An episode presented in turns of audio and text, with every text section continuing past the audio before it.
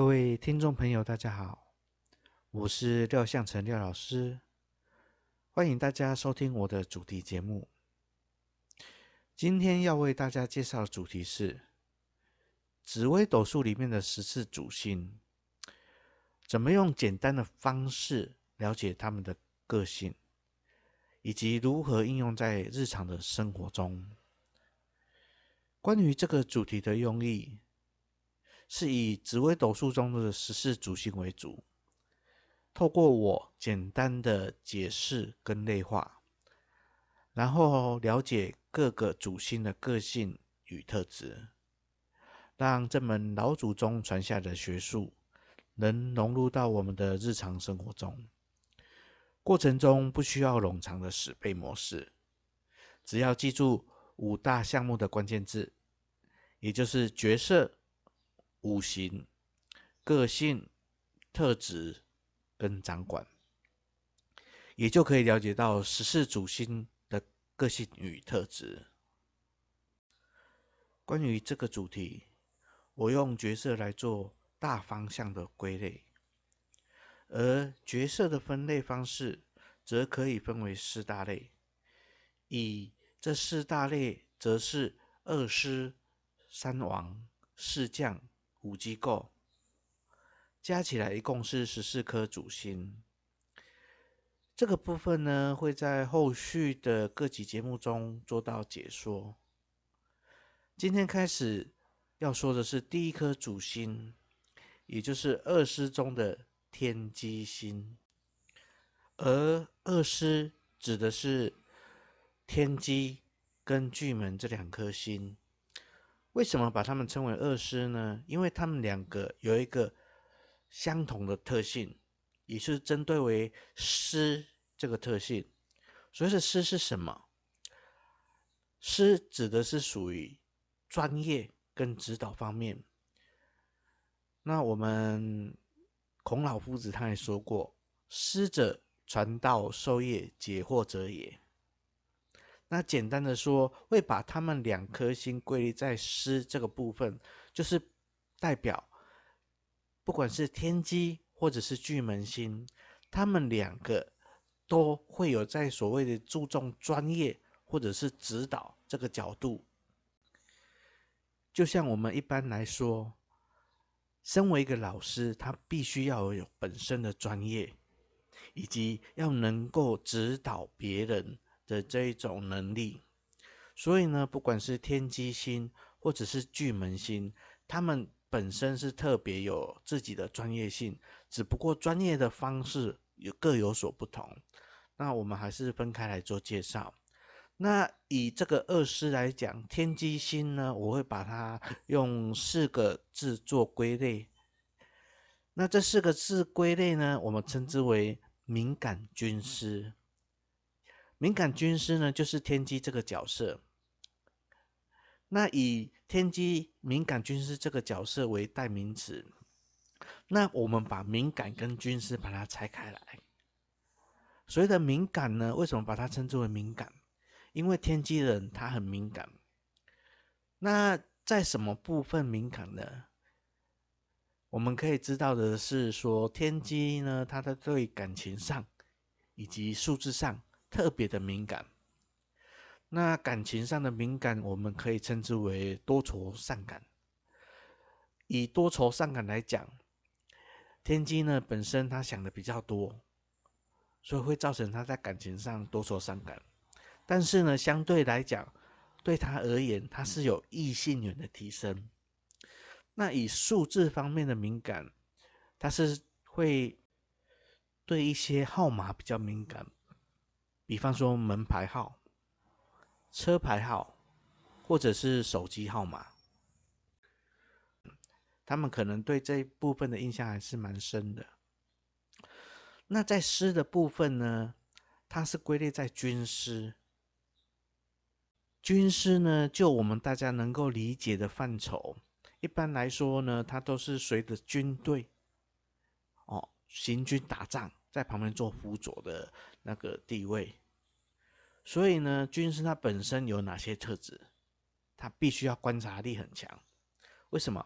因为他要观察时事，我们自己军中的状况以及对方军中的状况，那进而去做分析，然后怎么样去把建议给我们的主帅，让主帅能够打赢这场仗。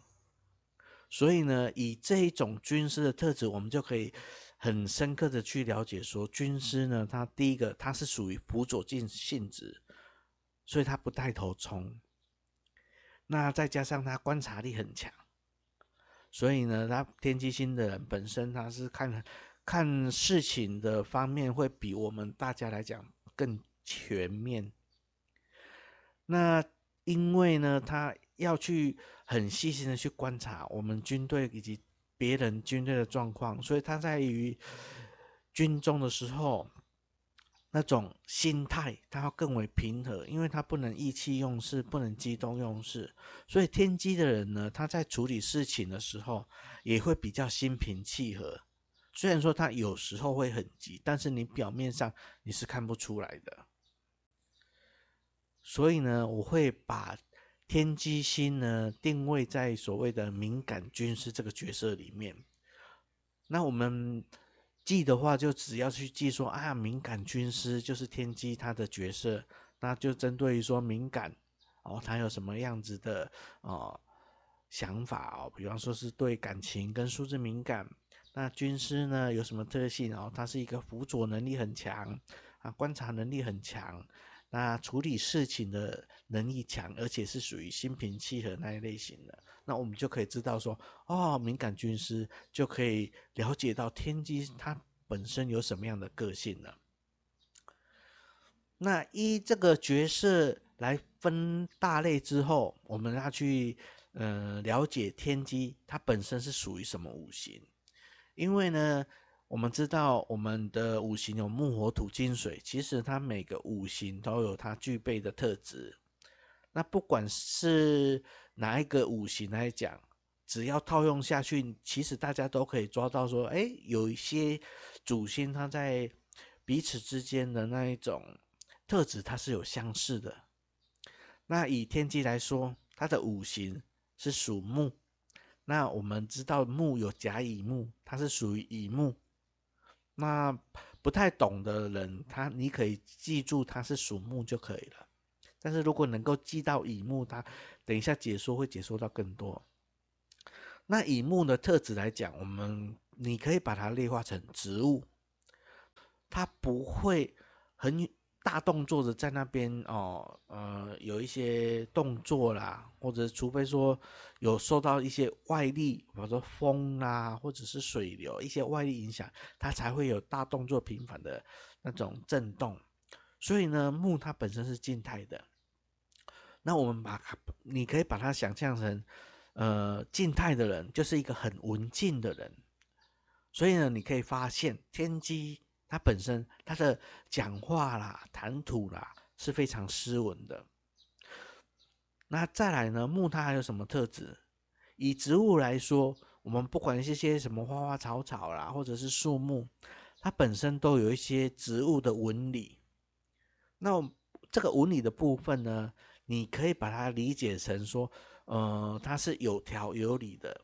也就是说，呃，他在一些做事啦、处事方面呢，他讲究是条理分明，这就是木的特性。那天机刚才说了，它是属于乙木，乙木呢，在我们的五行来讲，甲木它是属于大树，就是比较大棵、比较高大的那一种植物。那乙木呢，它是属于比较柔弱、比较小。那你可以把它想象成哦，嗯，我们一般来讲的那些花花草草，就是那种很小但是很多的那一种。因为乙木它本身是属于阴木，所以会是比较小。那草它本身有什么样的特质？那我们知道说哦，地上的那些草，它的特质就是它。它因为它没有那种像我们大树一样比较坚实的主干，所以它本身是属于那种随风摆动的，哦，随风摇曳的那种特质。那这我们可以内化成什么？我们就可以想想象成说，哎，天机这个人，他是身段柔软的，因为他会随风摆动，所以他在做什么事情，在处理什么事情，他他不会跟你硬刚，他的身段很柔软，他会配合，所以他这个这一点对他的那种辅助性质也是有帮助的。那随风摆动，我们又可以想象成什么样子？就是善变，因为他一下这样，一下那样子。它是跟着风在摆动的，所以天机人他很善变，但是他的善变是属于随着现况时事而善变，而不是没有没有目的性的善变。因为我们知道，我们刚才讲了木，它有条理，它有纹理，所以它的善变一定是有依据的善变。只不过说，哎，你今天跟他讲这个，他可能理解。然后你明天再跟他讲的时候，哎，他可能有其他的想法，然后他觉得这个想法的变通是依照其他的什么样子的呃呃方式理则，然后去做变动的，他还是会跟你交代的很清楚，但是你就会觉得说，哎，这个有一点善变的特质存在。那再来小草的部分呢，它本身的那个生长能力很强，因为我们可以知道嘛。这个小草，它可能是有泥土的地方，哦，或者是有一些缝地方，它只要种子进去，它很容易就生长，连石头缝里面它都可以长出草来。所以我们知道说，天机它的呃生长能力很强，所以呢，这代表说它本身的适应力很强，它很容易去适应环境，好，这也是天机的特质。那我们知道说。小草之所以生长力那么的强，就表示说它的吸收能力也是很强，它才有办法在石头缝里吗？哦，或者是一些可能恶劣的环境，然后长出来。那吸收能力强，你就可以把它内化成说，即使天机他在学习很多事情的时候，他是他的本身的那种吸收能力很强，所以他学东西的时候很厉害。为什么？因为他想得多。你可能老师教到这个部分，那下个部分的时候，他就已经在思考了，所以呢，他吸收能力很强，针对于学习这个方面。但是呢，他还有一个比较不好的特质，就是他吸收能力很强，所以他什么都学。学完之后呢，但是他什没有一样做一个专精的那种研究，也变变成说说是好学，但是不专一啦。这个部分呢，也就是乙木哦，它的类化。那再来呢，我们要解释的是个性的部分。那每一个主星呢，我都会把它的个性抓到三个大方向去做解释。其实只要了解这个大方向之后，很容易去理解哦，这个主星它可能会有什么方面的想法。那知道他们有这些想法。那我们要怎么样透过这一些想法来跟他做应对，哦，或者是哦利用？我们是说利用，可能就是哎，知道他有这个优点，我们可以针对他这个优点来跟他做沟通，或者是请他帮忙。那天机呢？它的三个个性来讲，第一个个性是机智，因为天机它是智慧星。那机智这个部分呢？哦，我们可以类类化成三个那种方向来思考。那机智的人他有什么样的特点？第一个，他一定是聪明有智慧的。第二个就是反应灵敏。那第三个叫做心思好动。即使机智人会具备这三个特特质，那以聪明。有智慧来讲，我们可以解释成说，哦，耳聪目明，哦，其实这个聪明只是它的缩写啦。实际上，我们用耳聪目明来解释的话，会比较能够诠释到聪明。那耳聪呢？它的意思就是说，透过耳朵来听取情报而过滤精华。那牧民呢，就是。他用眼睛来去看那一些啊人生百态，或者是他环境的一些事物，然后他过滤之后，能够理解到比一般人更深入、更为透彻。所以呢，耳聪目明其实来诠释说聪明，是蛮好的一个词。那因为这些特点，那我们就可以知道说，他这个聪明有智慧，在天机的应用上，它反映的是他的一些哦，对于一些事物的哦分析能力、观察能力，这个也重叠到我们刚才所想的军事这个部分。那我们知道说，天机它是属于是聪明有智慧的，那我们就可以跟他在互动上有更好的那一种，我们也不要说是利用啦，因为我们可以知道说他有这种特质。那我们如果今天有天机的朋友，那我们就可以请他来协助。为什么？因为他看的比我们细，看的比我们多，也许是想的比我们深远。那这。这样的情况之下呢，那如果说自己本身遇到什么一些瓶颈、一些困难，或者是对未来有什么规划、计划，那天机将会是你很好的良师益友。为什么？因为你可以跟他们做分享，把你的状况跟你的现况去跟他做讨论、做互动。然后他会因为自己本身这个部分能力强，而帮你分析出最适合你使用的方式或者是规划。那刚才又讲的第二点是那个反应灵敏，因为机智讲的是除了聪明之外，它的反应速度要很快，这种才是一种机智的表现。要不然，有的人很聪明，但是他反应不快，那可能变成书呆子。因为他会读书，但是对于一些反应不好。但是天机不是，天机本身它是反应灵敏的。那反应灵敏的人，他有什么特点？我们要怎么去把它内化？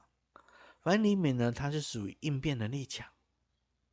应变能力强呢，它的变化方式就很多很多，你可以把它形容成变化多端。所以呢，他有这种应变能力强跟变化多端的能力，就会造成说，他在于对于一些生活环境或者是工作上适应能力，其实是很机动性的。那如果说你有天机的朋友，也有他的反应能力强。如果你今天要去一个那个呃新的陌生的地方，或者是要接触一些陌生的人事物，啊，你旁边刚好有天机的朋友，那你就可以多听取他的意见，或者是说你把主导权交给他。为什么？因为他反反应能力很强，所以在遇到任何哎突突发的状况的时候，你可能还没有想到。要怎么处理？他已经有方案出来了。那我说今天是你主导，但是没有办法让他做主，那你可以多听取他的意见，不要一直在那边想想想想想，然后善用旁边这个天机的资源。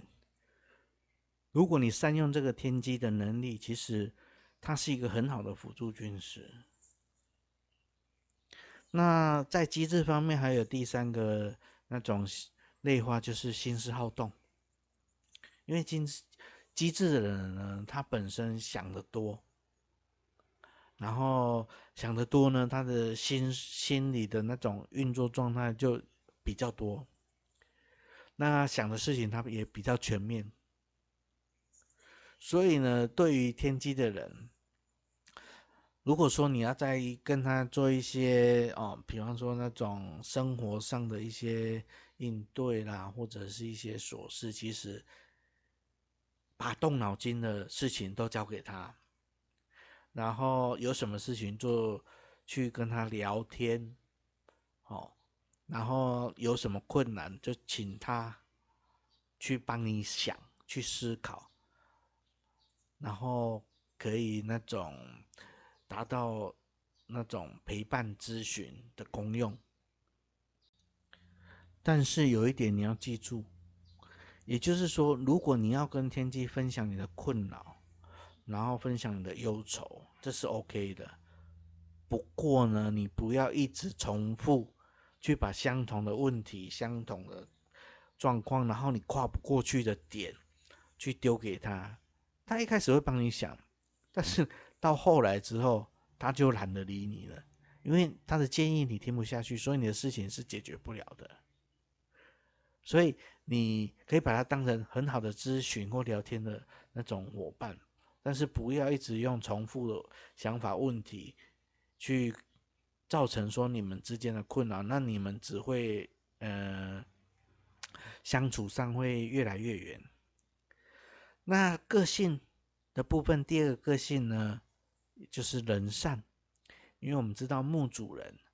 所以呢，那个天机本身它是一个人善，那所谓的人善是什么？也就是心地善良，跟心肠好。所以呢，你可以找天机的人啊，你去一起去做分享，或者是做一些善事，做一些好事，做一些有能量正向的想法。其实他都会很配合，也不是说配合，因为他自己本身也很善良。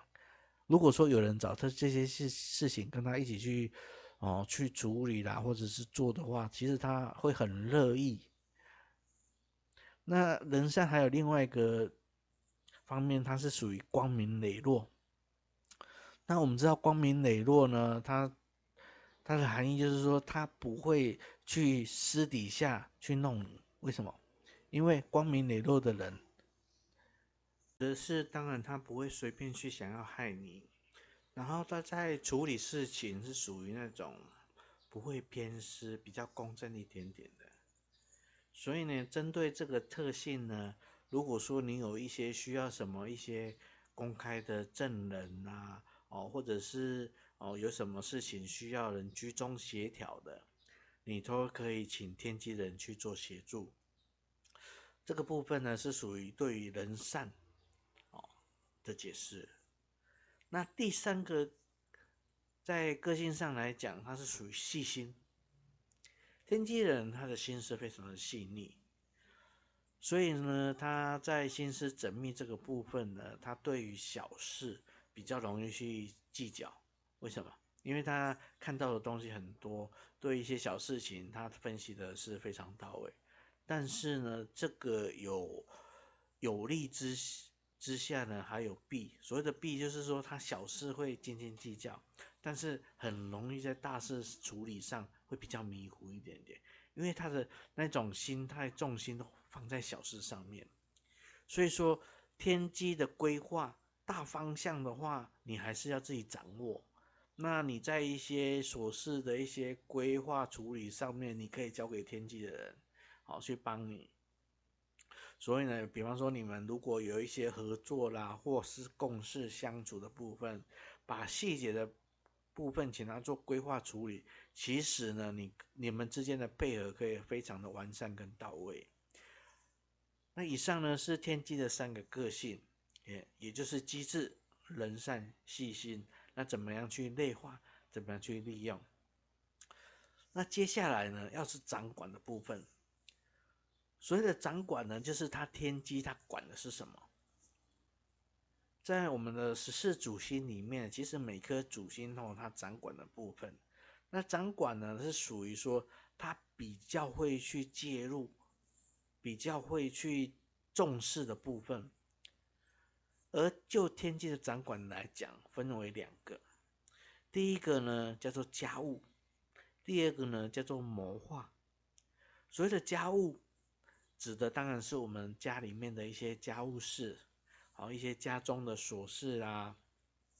所以呢，其实天机人他对家中的琐事，或者是对一些家里面的一些人事物，他其实是很重视的。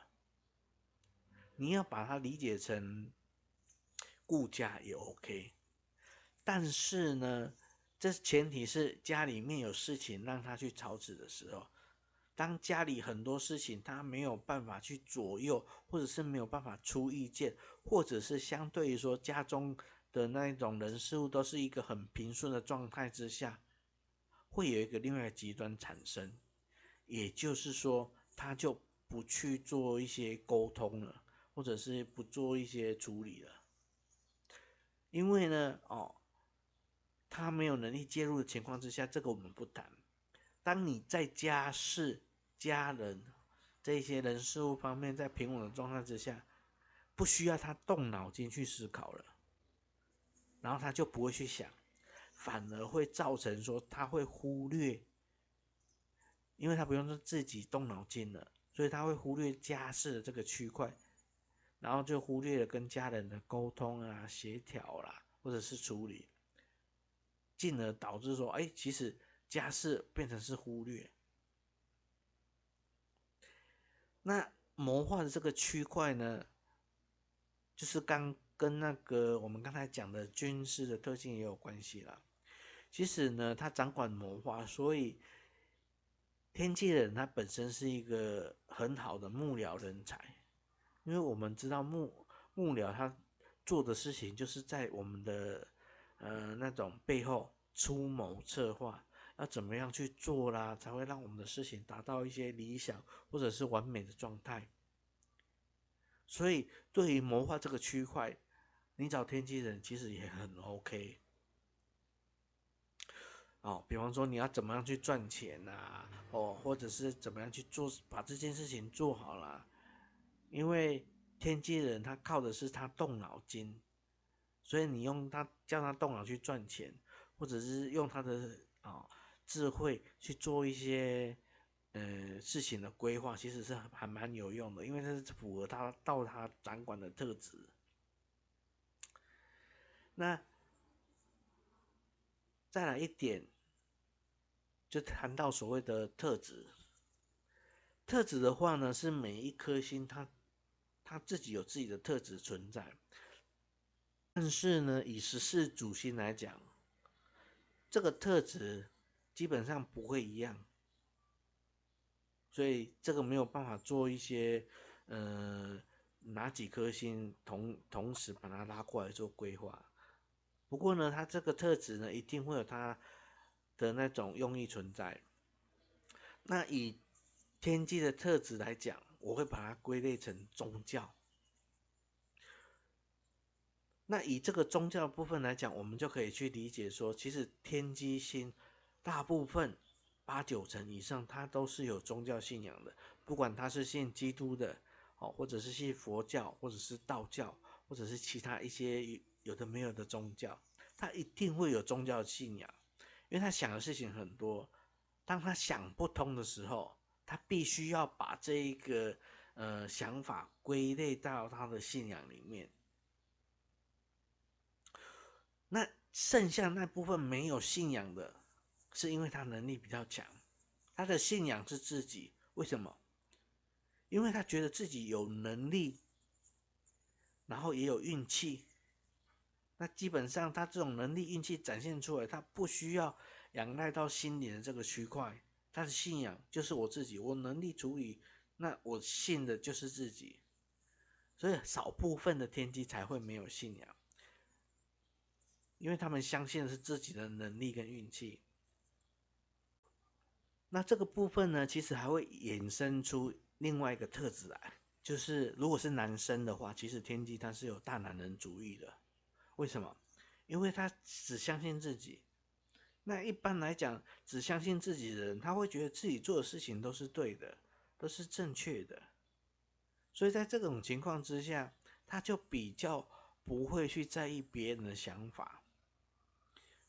他是他的不在意的那种基础点，不是说我想怎样就怎样。因为天机，我们刚才有讲，他是一个很聪明的人，所以他的不在是因为他透过理智的分析之后，觉得他现在用的方法其实是最合理的，最能够解决事情的。你们讲的那些事情，其实会影响到他达到这件事情的完美度，或者是他要的那种目的。所以这种。大男人主义的展现不是属于那种刚强的展现，是属于合理性的大男人。那以上呢，是我对于天机这颗主星，然后做一些简单的类化分析，让大家能够简单的从角色、五行、个性、掌管、特质。之中可以了解到天机他是一个什么样子的人，那你可以了解自己，那天机的人就知道说，哦，原来我这些特这些特质，那我可以多去发挥。那如果天机呢是你的朋友，他们本身是天机坐命的，那你就可以，呃，透过这些特性去知道说怎么样去跟他们相处，跟他们应对，然后怎么样去利用他们的特质，也许可以协助到自己达到一些。嗯，对自己有利的发展。那以上呢，这是今天的节目内容。谢谢大家。那下一次呢，我们会继续跟大家分享第二颗哦，狮子星，也就是巨门。好、哦，把这个二师先讲完。那我们讲的顺序呢，呃，是属于二师、三王、四将、五机构。跟一般平常的大家在教那种紫微斗数的方式不太一样，不过呢，用这种分类是比较属于适合大众性的，因为怎么讲，我们知道说二师有它共同特质存在，那三王有它共同特质存在，那将军啊跟机构其实都有它的共同特质存在，这在后面的部分会解释到，那。今天的分享呢，就到这里为止。谢谢大家的参与，谢谢，拜拜。